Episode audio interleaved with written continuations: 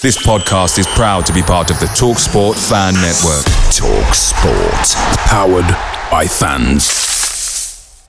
The TalkSport Fan Network is proudly supported by McDelivery, bringing you the food you love. McDelivery brings a top tier lineup of food right to your door. No matter the result, you'll always be winning with McDelivery. Order now on the McDonald's app and you'll get rewards points delivered too. So that ordering today means some tasty rewards for tomorrow. Only via app at participating restaurants. 18 plus rewards registration required. Points only on menu items, delivery fee and terms apply. See McDonald's.com. The Talksport Fan Network is proudly teaming up with Free for Mental Health Awareness Week this year. As football fans, we often pride ourselves on knowing everything, from which substitution can turn the game around to the quickest route home to beat the crowds. However, when it comes to discussing feelings with our friends, we might not always feel as confident. That's why we're here to equip you with the right tools so you can reach out to those who can help.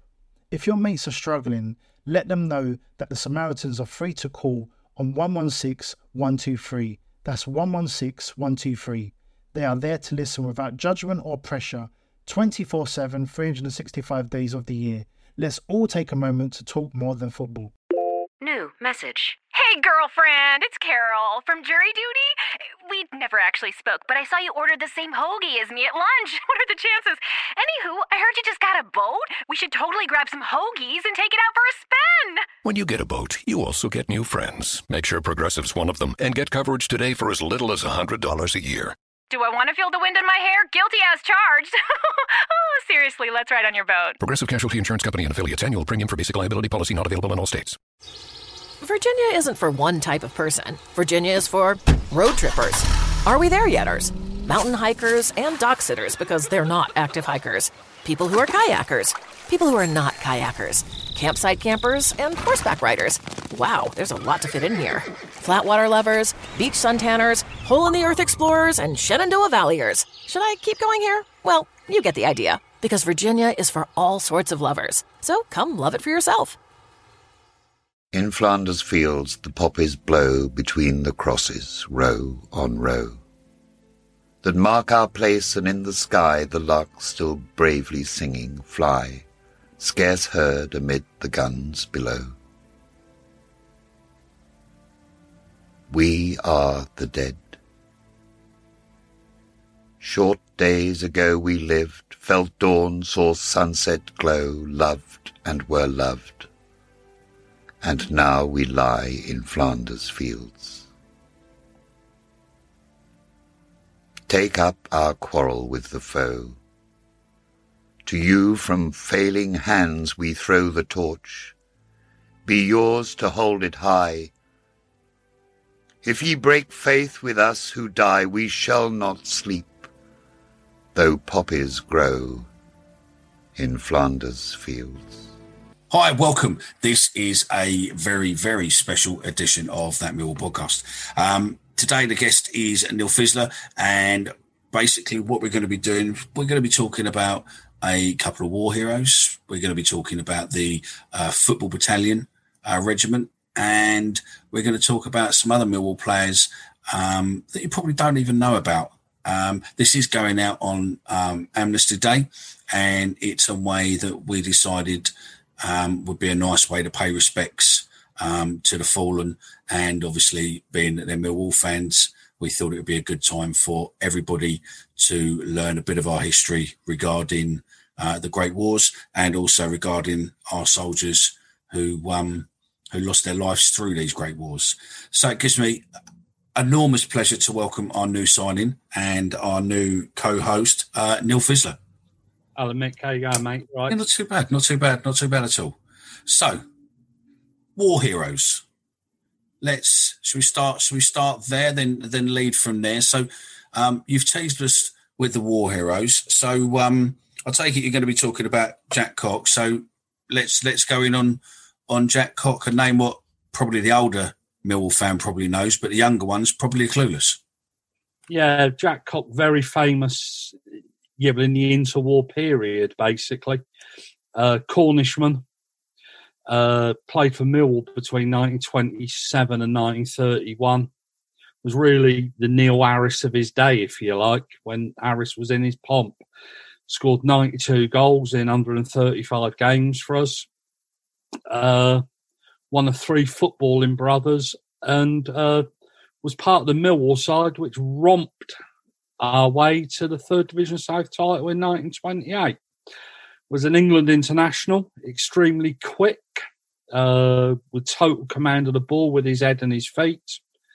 Set a club record of 77 league goals. That stood for about 40 odd years. But was actually awarded a military medal in 1917. Rising, he was serving as the rank of an acting sergeant major, so was probably quite a bossy geezer. Uh, and earned his military medal for bravery in the field, and was also mentioned in dispatches uh, for his gallantry. Uh, unfortunately, at one point of World War One, he was actually reported as missing, presumed dead, but then turned up, and uh, the rest is history, as they say. Went on to manage Millwall between 1944 and 1948. Music hall star who actually starred in a couple of films as well, Mick. So a film star, a football star, and a um, war hero. War hero. So, um, wow. Um, I mean, what what was he? Do we know what he was awarded the um, gallantry medal for? Uh, bravery in the field. Doesn't give us what battle or anything else. No, no, no, no. Well, well not that I could find. It, but you're obviously, and you're in a horrendous time. Obviously, quite a brave man. Uh, it, it, and they didn't give these medals out lightly back then, did they? No, yeah, well, let's face it, you had to earn them. Yeah, um, and to be fair, you know, World War One weren't the, if if you can use the word prettiest, it, it wasn't um, the most pleasant of battles. Um, uh, yeah, you would have had to done something rather special to get a gallantry medal from the king. Yeah, uh, obviously, yeah, he would have been horrendously scarred by this experience. I think, I think, and I don't think anybody. I don't. It, was just horrendous. People being sent to their deaths. Don't, don't forget, you had commanders and that kind of thing. You had kids as well lying about their age to go fight for king and country, um, which you wouldn't get nowadays. Um, but you know, Yeah, 14, wanted to do 15. bit, didn't they? They all wanted to do their bit. Yep, yep. No, that's it. And they, they, they respected their country. Yeah, you're almost shamed into it that if you didn't go and do your bit, well, there was something quite wrong with you. These Yeah. men. These Yeah. were because these, yeah, but this wasn't modern warfare. This was this was almost primitive, bloody hand to hand combat stuff, going over the top and things like that. So Yeah, and using bayonets and stuff like that. So, who's the other war hero then? Bill Voisey, uh, Banger Voisey. Uh, this guy was real wall. Born in Millwall, obviously came up through local clubs, Glengall Rovers, Millwall St John's, which was a feeder club to us, and joined Millwall Athletic in 1908. Served, played in the first team from virtually 1910 to either side of World War Two, uh, World War One. Sorry, uh, 242 appearances and eight goals. Uh, finished his career at uh, Bournemouth, then went into coaching. Coached at Leytonstone, uh, Fulham, where he was assistant trainer between 1930 and 1934, and uh, then returned to Millwall uh, just before World War One, uh, World World War Two as trainer. Uh, he was uh, acting manager throughout World War Two, uh, when obviously the Den was very heavily bombed. So he so he saw us through that dark period, and and later uh, later carried on training and retired in 1962. With some of the some of the old training videos you see from back in those days were um, primitive to say the least. But also look at the damage um, what the Den um, got during those um, bombing campaigns on the on the docks. Um, looking at some of the old pictures, the Den got hit really bad. Absolutely, yeah. yeah, but it only needed one stray bomb, I think it was, one night, and it virtually obliterated half the ground. And and it, yeah, well, again, it wasn't. It couldn't have been that pleasant. Actually, Bill Voisey was actually the trainer to the Great Britain team in the 1936 Berlin Olympics, which was, I think, the Jesse Owens Olympics, wasn't it? Where they were, where Adolf Hitler uh, attended games and uh, Owens won a sack full of gold medals. Yeah, I mean, you look back at you know during the war period. I mean, it must you know it must have been something completely other to to you know live through it as a you know not being in the in the military or anything, but just being a, an individual during the Blitz in London.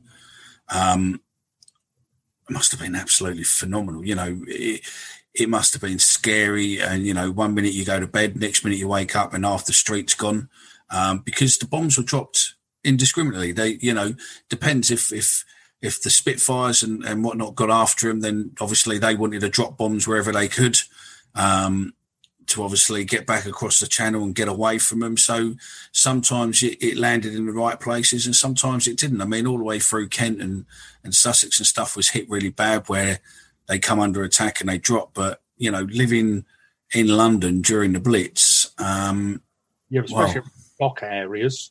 Yeah.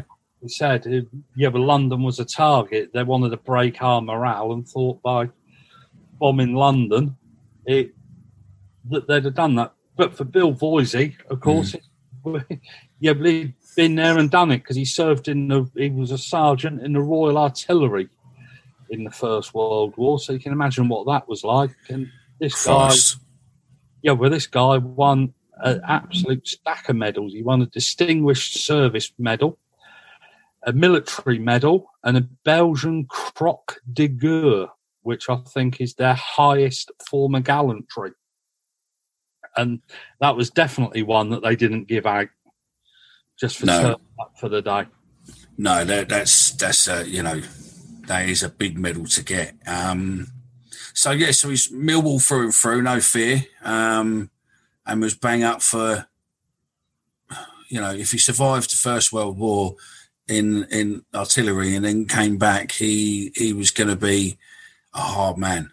Um, because back then people didn't talk about stuff what bothered them. You know, they blamed it down on onto shell shock and stuff like that. But you know what these men and young boys saw um, must have been something else. Yeah, there was no virtual signalling wokeism, was there back then? No.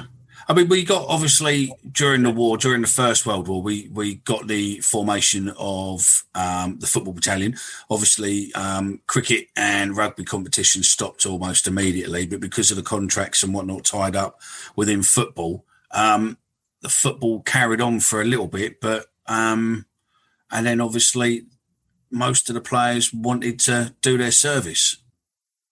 Yeah, there was several prominent personalities at the time uh, because professional football was going to actually carry on. W.G. Grace was actually a the famous cricketer was uh, was an opponent to it, and the issue was raised in the House of Commons.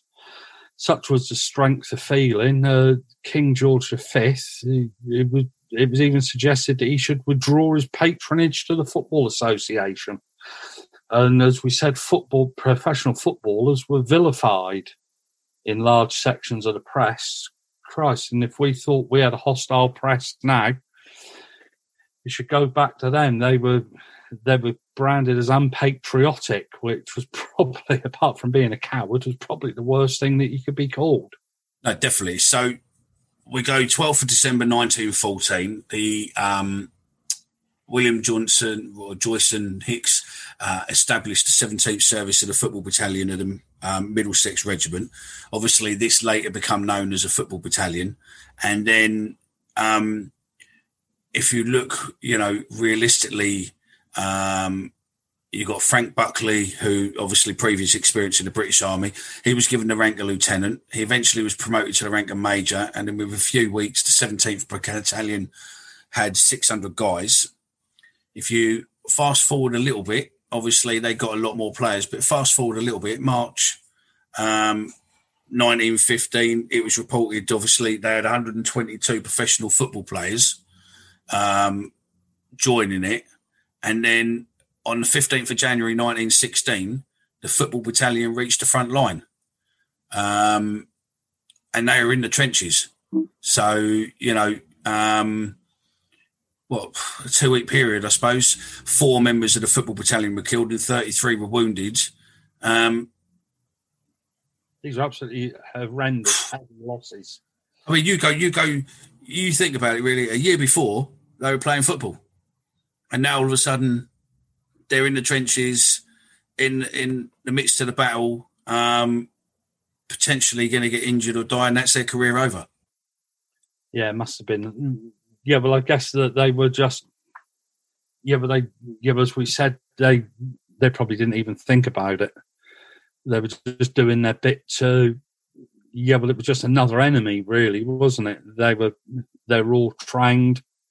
They were trained as footballers, so they turned around and, and tried to defeat the enemy. But what isn't actually that well known was there was a there was a series of uh, going going right back. There was a series of recruiting posters that were displayed at London grounds, specifically aimed at home fans. And where a Millwall fan would be thus found himself being extorted as let the enemy hear the lions roar. Yeah, that's a quite a famous um, right. poster that's out there. There's also, I mean, you know, yeah, it was. Millwall, I think it was called, wasn't it? Yeah, the men. Yeah, the men of Millwall. I think it was. Yeah, the men of Wall. But yeah, we can we can find that and, and post that out um, over the next day or so as well. But uh, you know, it was. I think the way that the the government and the military at the time they they thought that most young men watch football. So the way to try and increase the recruitment um, with the young was to, you know, play the greater game and join the football battalion is one of their, you know, um, one of the one of the lines I think on the posters. But I mean, you know, you look at um, the football battalion and and you know they were they were in the Somme. They took heavy um, casualties in the Somme, obviously in the in the July of 1916, um, and this included the death of an England international, um, Evelyn Lincott um, or Lintott, and these people were playing football not long before. I mean, it's just completely different. Would you would could you imagine now? Most of the top players playing in the Premier League, if we went to war tomorrow, in a world war tomorrow, how many of them would want to join? Well, yeah, with yeah, well, hopefully there isn't a world war tomorrow. But yeah, no, yeah, with all the money that's swirling around in the game, these guys are proper heroes. These are these are serious heroes. Walter Tull, obviously, I think it was first black professional in, uh, footballer. He died in World War One, and I noticed the other day that they've recently discovered his grave somewhere. Very, very brave people. Well, this is obviously one bit what got me was um, Major Frank Buckley kept a record of what happened um, to the men under his command. And he later, later wrote during there that by the mid 1930s, over 500 of the battalion's original 600 men were dead, um, having either been killed in action or dying from wounds suffered during the fighting. Um, yeah, some you, people never recover from it. No, can you imagine now that if all of a sudden we lost 500 of our top football players in this country? Yeah, it would absolutely decimate the game, wasn't it? But back then, they just yeah, the, yeah, there were people lining up to take their place. I guess it was yeah. A different generation, different different generation, and and something you know what you know people nowadays moan about um, wokeism and all that lot. Um, if it wasn't for these fellas, you wouldn't be able to have that now. So, you Yeah, know, as much, Wars, really. yeah. Um, I know of four players um, from the war with with Millwall, um, but obviously having conversations um, with you and and regarding this, there's actually more. There's a there seems to be a lot more. Um, I know of the plaque, um, which obviously the Millwall Museum boys have, um, the original brass plaque. which was actually yeah, which criminally was actually rescued from a skip by them. Yeah. Uh, one day they would they would go just well just before we moved grounds. They happened to be going down to the ground for something or other. Uh, workmen were just chucking stuff in a skip, and this plaque and uh, a plaque to do with a royal visit was just ceremoniously lobbed away. Yeah, no, that's it. It- Absolutely criminal. So, I mean, the two players on there who obviously died during the First World War or, or the Great War, um, 1914, 1918. Um, I've got obviously is, is Jay Dims or Jay Dimes even, um, G Porter, Jay Williams, and um, C Green. Um, and hopefully, we're going to put some background to some of these players. Yeah, we are, and we're actually actually we're going to start off with somebody that I've just written a Millwall Who's Who with Dave Sullivan, and I discovered not so long ago that there was somebody else to uh, actually add to the list of people that we know. A guy called Eddie Collins, Edward John Collins, who was a fullback for Millwall between 1911 and 1912, played nine games. He was a thick set, burly Mancunian fullback. We've, we've described him. Okay. He'd actually moved south uh, from Carlisle United for a stint with Crystal Palace. Okay, and then come to us on the back of what not not making it at Crystal Palace. Well, he stopped off at Fulham in between, and uh, they'd banned him sine die for for some misdemeanor, so they placed a life ban on him. Uh, the Football Association lifted it, and he came and played for us. Uh, as I said, between December 1911 to 1912, made nine appearances, played actually eight consecutive mid-season games in the Southern League. He was signed as, as an understudy for Joe Kirkwood, who was obviously injured at the time. And uh, uh, nothing much more was known about him beyond uh, 1912. But recently we discovered that he actually died of pneumonia serving as a sergeant in the Chinese Labour Corps uh, just four days before the armistice was signed. So, in, and he died in the Somme on the 7th of November 1918. Christ, that's how's your luck? Um, you know, four days before, and yeah, it was. That's the Somme was a horrible place. The amount of people who died there, but so we we've got one Millwall player. Obviously, I know of um, Joe Dines, which was obviously um, a Millwall player. Um, he was also a member of the British Olympic winning side of 1912. Um, he won 24 amateur caps for uh, England as well. Um, he had a football appearance for Liverpool against Chelsea um, in 1912. Teacher by profession, Joe um, come from Kings Lynn, um, and Joe was commissioned as a second lieutenant in the King's Liverpool Regiment. Um, and then, obviously, unfortunately, he he was killed on the 27th of September 1918. Again, less than two weeks, um, less than two weeks after his last game for the Lions. Yeah, and it was actually 11 days after he arrived in France. Uh, also played for, uh, obviously, Kings Lynn, Queen's Park Rangers, played for Woolwich Arsenal, who back then were Millwall's big rivals. Uh, Bradford City, Kings Lynn again, Ilford, Liverpool, Millwall, and Walthamstow Avenue. Uh, as you say, was a teacher by, yeah, by profession, uh, who was given special permission by the Ilford Education Committee to join the Machine Gun Corps and was given a temporary commission in the King's Liverpool Regiment.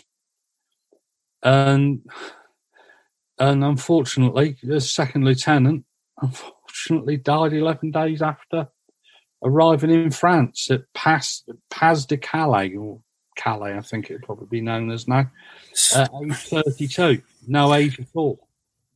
He's younger than me. Um, and the fact that he was playing for the Lions two weeks before just shows you really um, what these people, you know, I mean, that's coming up towards the end of the war. But obviously, these people, you know, probably didn't know that the end of the war was was coming. Um, you know, two months later, the war was over, um, or thereabouts. Yeah, it was over, wasn't it? And it was just mind blowing that people were people were still being sent over there with the war, and they were dying in uh, in great numbers in the closing days of the war. No, completely. So another one on on the plaque is obviously um, George Porter um, from East London. He served as a lance corporal with obviously the Somerset Light Infantry. Um, he obviously remained an amateur player. Um, he made two appearances for Millwall. Um, so what what else do we know about him? He's an England amateur international. Uh, so obviously was a pretty good player. Started off playing for Ilford, then Bo Argyle, so Bromley by Bolad. Uh, had a trial at Norwich, plays Omar. Uh, Luton Town, Peterborough City, as they were, and then Millwall Athletic. Made his debut in a 1 0 defeat against QPR in 1914. So, um, actually did recovered from breaking his leg in a reserve match. I was just about to say that against Arsenal, wasn't it? Yeah, at Highbury in February 1915 to join the Dorsetshire Regiment. A lance corporal, George transferred to the Somerset Light Infantry and was injured during fighting and died from his wounds at the Bury Road Auxiliary Hospital in Northampton. So was obviously. So he had. Uh, he he was one of the lucky ones to be brought back to England, um, where unfortunately he died of his injuries. Yeah, absolutely. Uh, served in the served in the Duke of Edinburgh, so Duke of Cambridge's own Middlesex Regiment, the 16th Service Battalion, Public Schools, the 18th Service Battalion, First Worked Pioneers. God, blimey, they love a yeah, they love a yeah, they love a long battalion, don't they? They just so um, served in the Dorsets and the Somerset Light Infantry. So, so another another line that was um, killed in action, and again he was um, on the plaque was um, Charles Green, um, who, to be fair, not a lot. Well, uh, maybe until now, but not a lot is actually known about Charles Green. Fun, I had a discussion with a Millwall historian earlier on because obviously we're trying to look into this, and there's absolutely nothing known about Charles Green. He he was actually we believe he was Charles Edward Green, who uh, who died on the 28th of April 1917 was uh, was serving in the 7th Battalion of the Middlesex Regiments. Was a gardener and tram washer, so a working man but we actually think that his career details have been intertwined with a George Green, who was a Southampton player who played for Millwall, because obviously players could guest for other clubs during the war, because of well, obviously your main players will.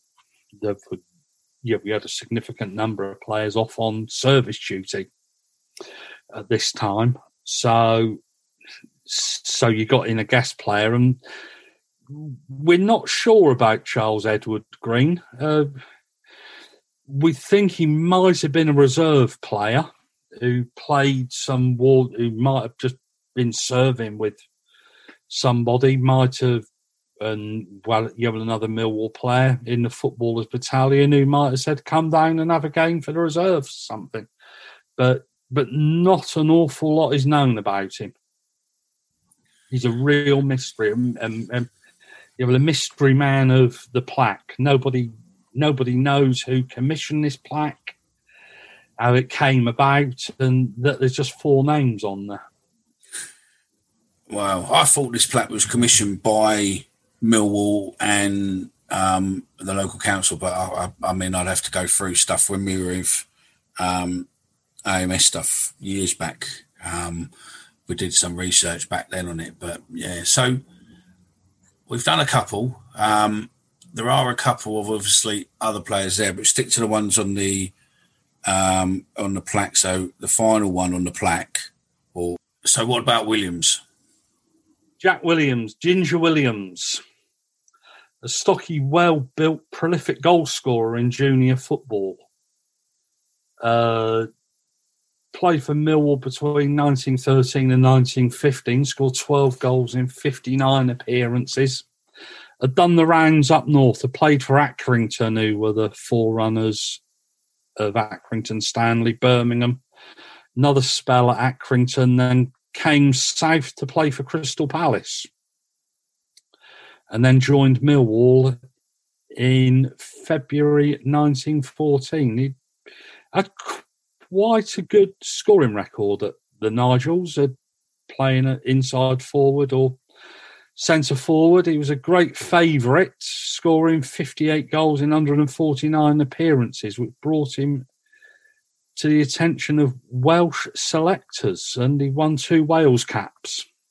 He joined Millwall for, an, for a club record fee and was a near ever present in the last season in the Great War, helping us win the London Challenge Cup in 1914. Wow. Middlesex Battalion and uh, yeah, uh, and died on the fifth of June, nineteen sixteen. So we've done the plaque, guys. There is a couple of others. There's there's a guy called Fred Griffiths. Yes, Fred Griffiths, who was a uh, a monster of a fella, six foot two, 15 stone, was a um, uh, a keeper who was also a Welsh international. Yeah, that's right. He was a yeah, but he actually took over from Tiny Joyce, great, great Millwall name. Uh, it was a, it was quite a hefty goalkeeper himself, actually. Uh, made uh, 34 appearances for us, 1900 to 1901. Uh, then went on to play for Tottenham, Preston, West Ham United, New Brompton, Middlesbrough, Shirebrook Moors, Athletic. Didn't he end up becoming a coal miner later on as well? He, he, he, he I don't know. I think after football, he went and become a coal miner. Yeah, he went to work for a builder, ran a hotel, uh, and a butcher's before enlisting in the 15th Battalion of Sherwood Foresters, Nottingham, Derbyshire Regiment. I mean, when he went to when he went to war, obviously, eventually he lost his life in 1917, but he was um, he had a, a, a, good innings, I suppose. Um, around then, he was 44. Yeah, well, you talk about how's your luck. He was actually an, a training instructor, or or or an instructor at a training camp for three years. Was sent to Belgium nine weeks before he died. Sergeant. So it's just unbelievable. that, that you read these names out. Oh, definitely. You read what you've written about them and how brave these people actually were. All right, so um, we've gone through quite a few so far, a lot more than possibly people realised. Um, there was another player, weren't they called Glenn? Was it Glenn? There was a another player, David Glenn. Yep, not a very well known player. Only played one game for Millwall, an inside forward. Uh, played, he made his only appearance against Croydon Common, who were quite a famous non league team uh, around the turn of the 20th century. A stocky, robust Scot with a uh, with a well, with a robust style of play, could f- play almost anywhere in uh, the forward positions. He actually shone in a trial game, which was a London Challenge Cup. London Challenge Cup was a huge competition back then, but we lost to West Ham and uh, did very little in his only Southern League appearance and returned to his native Brechin. So obviously a Scotsman who worked in stone quarries and on farms and in bleach plants, on, on road mending. So was a working class man. Who joined thirteenth Scots, uh, thirteenth Royal Scots, served as a sergeant. Was uh, was awarded a military medal for his conduct in the field when his commanding officer wrote, I always found him a most capable and fearless leader. Uh, unfortunately, lost his life on a bitterly cold April morning in 1917, the 9th of April 1917. So we've gone through First World War. Um, is there any more in the First World War who we haven't mentioned yet? Yeah, there's Arthur Wileman. Oh yeah, Nipper. Nipper, who was a who was a useful attacking inside forward to have around. Uh, he played for us and played for Chelsea. Went on to play for Luton Town. It, it was a sergeant, wasn't he, in the Royal Sussex Regiment? Yep. Uh, obviously, uh, he, he, he yeah, but he actually joined up and was a member of the 17th Service Battalion, the first Footballers Regiment. Uh, was a regular with Luton before the Great War. He joined. Uh, he joined the Middlesex Battalion and the Royal Sussex Regiment, declining the offer of a commission, and also was avoided a, was awarded a military medal after fighting in the so-called Battle of Tower Hamlets, which which was which was a strange name to give a battle, I must admit. In in in yeah, in the First World War, his brother was also a professional footballer with Burton, uh, Burton United, Chelsea, and Southend. Okay, so I mean, I think pretty much that is all the First World War um, players who unfortunately died we had a couple obviously survive. Um, we had a couple what were given um, gallantry medals for their service. Obviously, you you, you name um, Biller or Banger. Um, there was obviously Joe Lansdale, um, Jack Fulton, Dick Hill, um, who got gallantry medals. Um, did we lose any in the Second World War?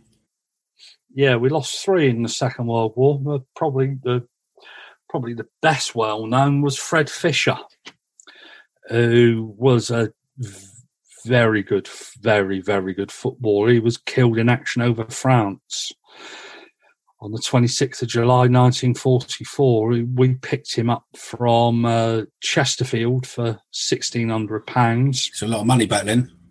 Yeah, quite a lot of money. He was, uh, he'd helped uh, Barnsley win a Division Three North title in 1934 and was signed to stiffen Millwall's standing as a club on the rise. It was it was described as a pocket dynamo standing five foot five. Yep, and uh, uh, he he acquired an instant rapport with Jimmy Richardson after replacing Jim Rawlings. Was actually an unof- he won an unofficial England cap in 1941 in a game against Wales and also appeared for the Central League against the football combination.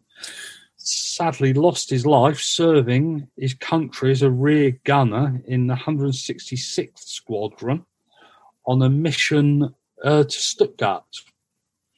Uh, so no last known resting place, unfortunately. And his brother Stanley was a footballer for Barnsley and uh, Halifax. Right. So again, there was a lot of football families back then, weren't there? Yeah, obviously. Yeah. Uh, quite a few of the players that we've talked about had footballing siblings and came from large families back then, didn't you? Really? So, and I guess the, I guess it all followed in the genes. So, um, another player from back then was a guy called Harry Salmon. Harry Salmon, yep. He he he was a Millwall player between 1934 and 1936. He was an inside forward, when he from Stoke? Yeah, he played he played inside right. Uh, played for yeah, well, yeah. Well, we're talking about footballing families. His father was actually uh, played for Burslem Port Vale, a team that we now as now know as Port Vale. Uh, an excellent tackler, very good in the air, was a member of the Stoke side that claimed the second division title in 1932. Uh, a raw inside forward who was converted into a second half, uh, into a centre half in his second season at the Den, and later won a Shropshire Senior Cup with Shrewsbury. Was an electrician by trade, and was a still inspector when he joined up because obviously he was playing non-league for for Shrewsbury back then, and died uh, age 34, serving as a sergeant in the Royal Warwickshire Regiment uh, during the Battle of Caen on the 30th of July 1944. And an interesting fact there, both uh, Freddie and Harry died within four days of each other in July 1944. Yeah, just goes to show, doesn't it, that these things, it just, it, well, obviously, it wasn't on the the deaths weren't on the scale of World War One, but it just drives home when you lose two people in such quick succession. Absolutely. I mean, you know, you had World War One where they lost a hell of a lot of players. I think we've done about eight of them, um, and then World War Two they lose, you know, three. Um, Third one was a guy called Lionel Thornton. Okay, let's. So, tell us about Lionel then. Lionel Thornton. You talk about how's your luck. This guy, this guy's done it all. He was a strap in England amateur international. Played for Millwall as an amateur, so he played the game for fun. Uh, joined, uh, he, he, made one appearance against Charlton Athletic in a in a cup game. Uh, oh, it, it was actually the Football League Jubilee Fund, as it was back then. We lost one 0 at home yeah, but they could beat us back then. They can't beat us now, unfortunately. Tinny, as he was known, uh, was an engineer and then a director of a Derby Printers. So quite how he came to play for Millwall isn't isn't known. He joined the Sherwood Foresters at the outbreak of World War II, rising to the rank of major he survived evacuation of Dunkirk in 1940, only to be killed two years later in the Far East when a Japanese ship uh, carrying prisoners of war was sunk by a US submarine. Friendly fire, even back then, eh? Yeah, yeah. I think I think that was a ship with another Millwall player called Albert Hall was on, and he survived. Right.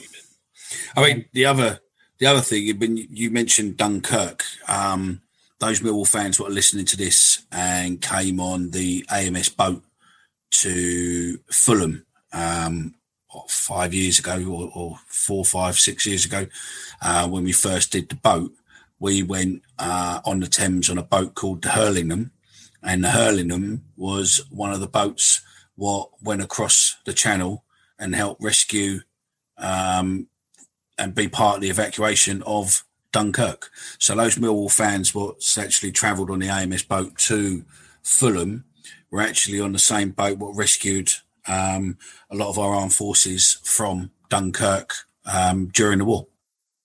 Yeah, that was quite an operation, that wasn't it? Obviously, I, I think anybody who's seen the film, they commandeered anything that floated. I think, didn't they, Mick? Almost. Yeah, pretty much. I mean, you know, you look at the you you look at the Hurlingham. The Hurlingham's a lovely boat on the Thames, but would I want to be taking it across the Channel? Um, probably not.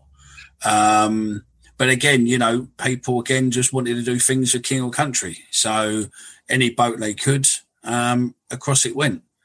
Yeah, and uh, obviously awful conditions, and it was just to get the boys home, really, wasn't it? You know, things had gone a bit wrong at Dunkirk, and uh, they just had to get them back. So, uh, sadly, there's there's not many of those veterans left now. No, obviously it was what eighty odd years ago, wasn't it? So, so they're a dying breed, aren't they? They are indeed. So, um, do you have any more names for us then, Neil? One we did leave off, unfortunately, off the World War One was George King. Yes, we overlooked George King, didn't we? We did indeed, and and I do apologise um, for that. So, come on, let's um, let's do him justice and and let's uh, tell his story. He was one of seven Scotsmen brought in by Millwall ahead of their first season in the Southern League. Had uh, four seasons at the Old East Ferry Road and won Southern League and Western League titles twice each.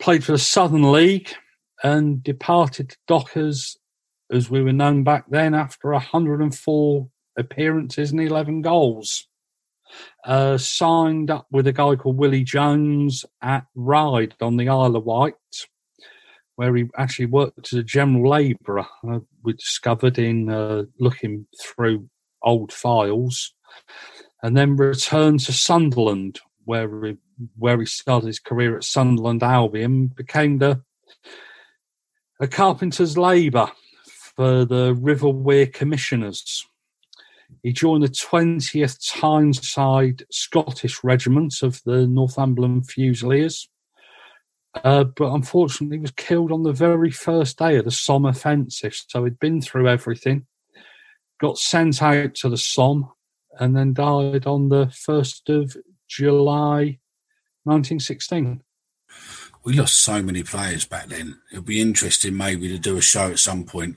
about you know these players what died across the football teams, not just ours. Um, maybe look at a couple of other historians and whatnot and see because you know to lose 500 players um, during the Somme and, and, other battles around the First World War, it's a hell of a lot of players to lose, um, and they could have gone on to be superb players. Yeah, there was.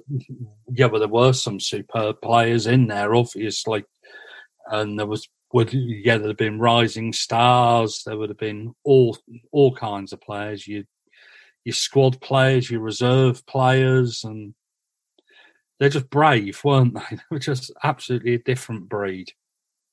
Uh, they were, they were. Um, so I think we've pretty much covered all the players what we wanted to mention. Um, unless you've got any others for World War Two. No, no, there were only the three in World War Two. Only the three. Probably three too many, but no. You know, to be fair, it's eight in World War One or, or, nine in World War One and three in World War Two. Is um is pretty much a full team in theory. Um, it would have been back then. It would have been a full team, and and because because you didn't have subs, did you? No. Um, we put a message out um, over the weekend um, asking, and we got a few responses asking people um, if there's anyone they wanted us to to put their name onto this.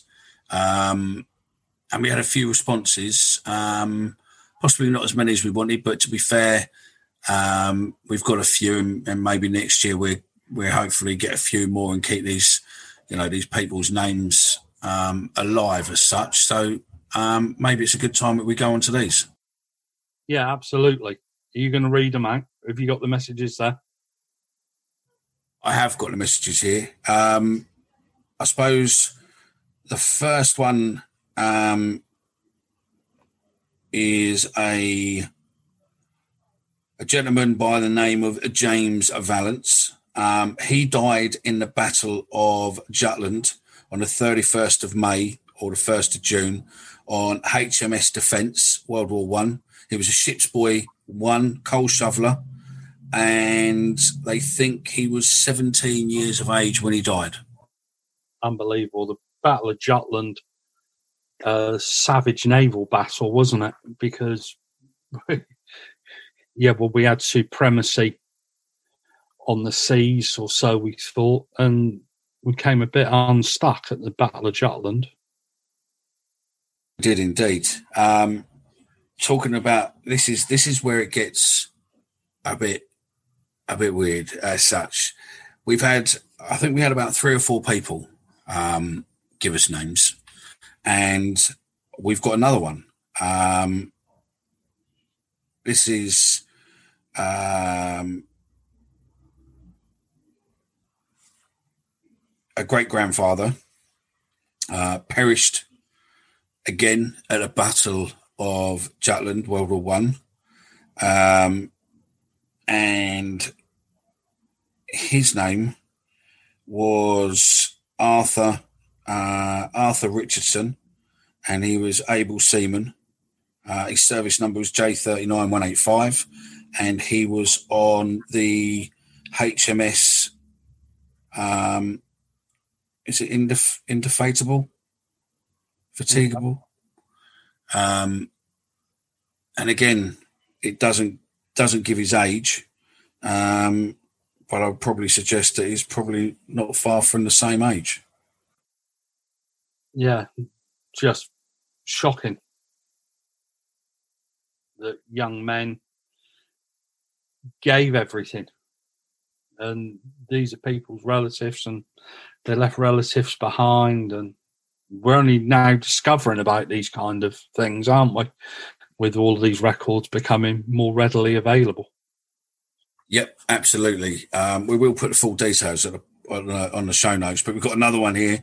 Uh, someone's great uncle, Private Thomas P. Mahoney, service number 2436. He was in the London Regiment uh, 22nd Battalion. Um, he died on the 9th of July 1916 and he was aged 19. These are teenagers. I've yeah, well, I've got a son who's older. It just brings home to you, doesn't it? He was the son of Joseph and uh, Teresa Mahoney of 3 Sendon Street, Walworth, London. Um, he's buried in France. Um, we've got another one who is a um, George Emerson um, Markham, Private E, Yorkshire Regiment, killed in action. Killed in action on St George's Day, 23rd of April 1917. No, uh, potentially no grave. Um, he's, he's, he's got, he's, he's at the um, Arras Memorial, but um, it looks as if he's possibly in an un, unnamed grave there. Um, yeah, they're the they're the list we've got. Obviously, when we do the show notes, we'll put full details what we were given, um, and there is one from World War Two. Um,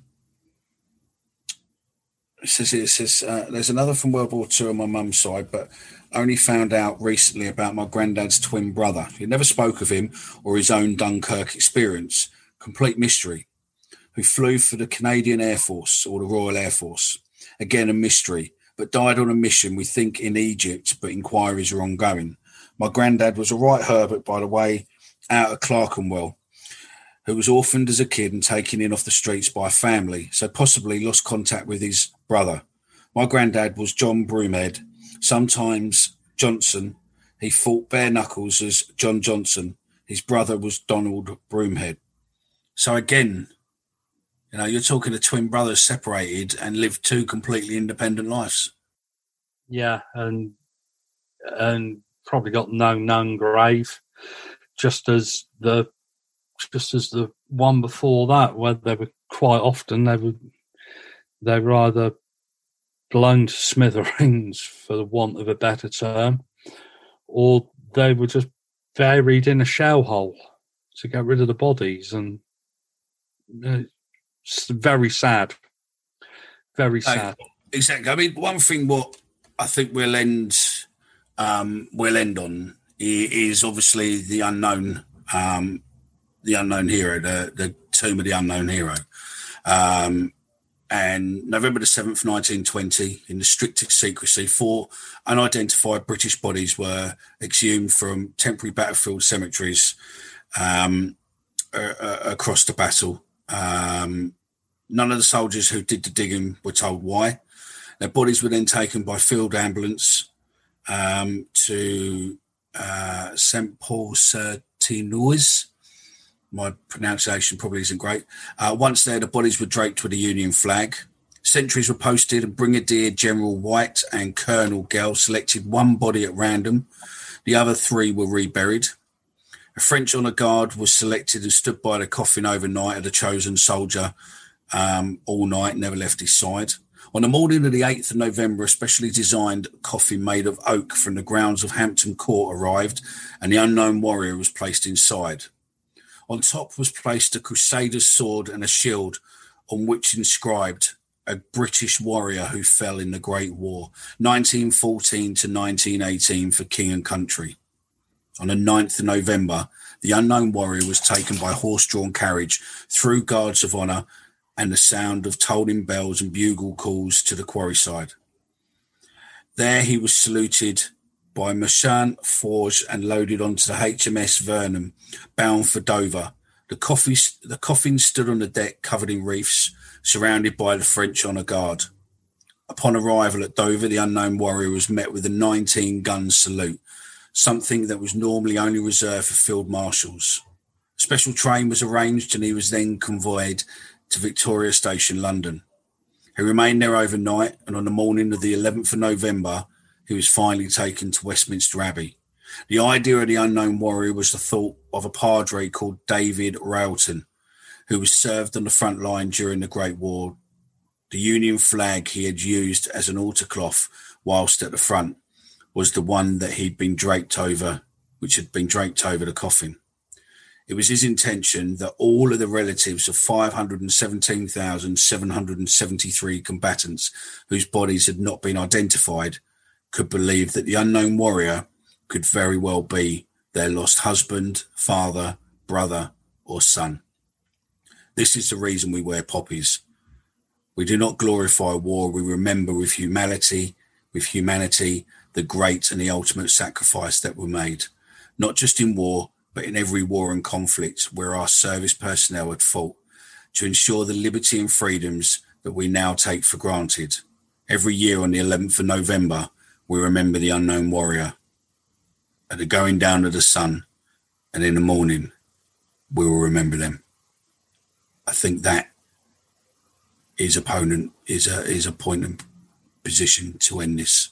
Do you agree? Yeah, absolutely, Mick. Absolutely, very well put, very well read. They shall grow not old, as we who are left grow old. Age shall not weary them, nor the years condemn. At the going down of the sun and in the morning, we will remember them. We will remember them.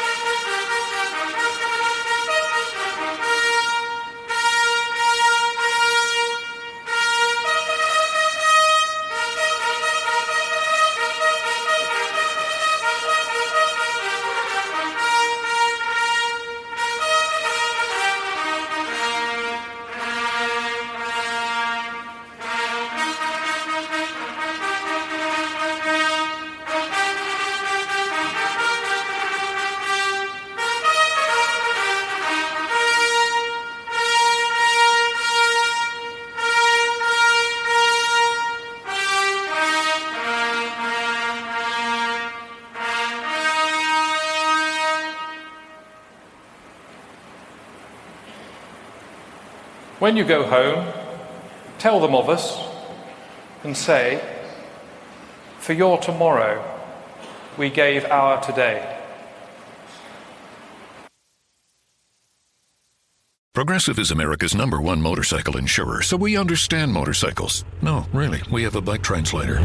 Okay, so this bike says she is struggling with her place in the motorcycle community. Well, she says she hasn't peaked yet, but she's having a little epiphany, okay? Oh, that maybe life itself is the peak. Hmm, interesting. In my experience, I found that. Oh, so I just translate. Not allowed to have opinions. Got it. Quote with Progressive and see if you could save with America's number one motorcycle insurer, Progressive Casualty Insurance Company and affiliates. The Talksport Fan Network is proudly teaming up with three for Mental Health Awareness Week this year.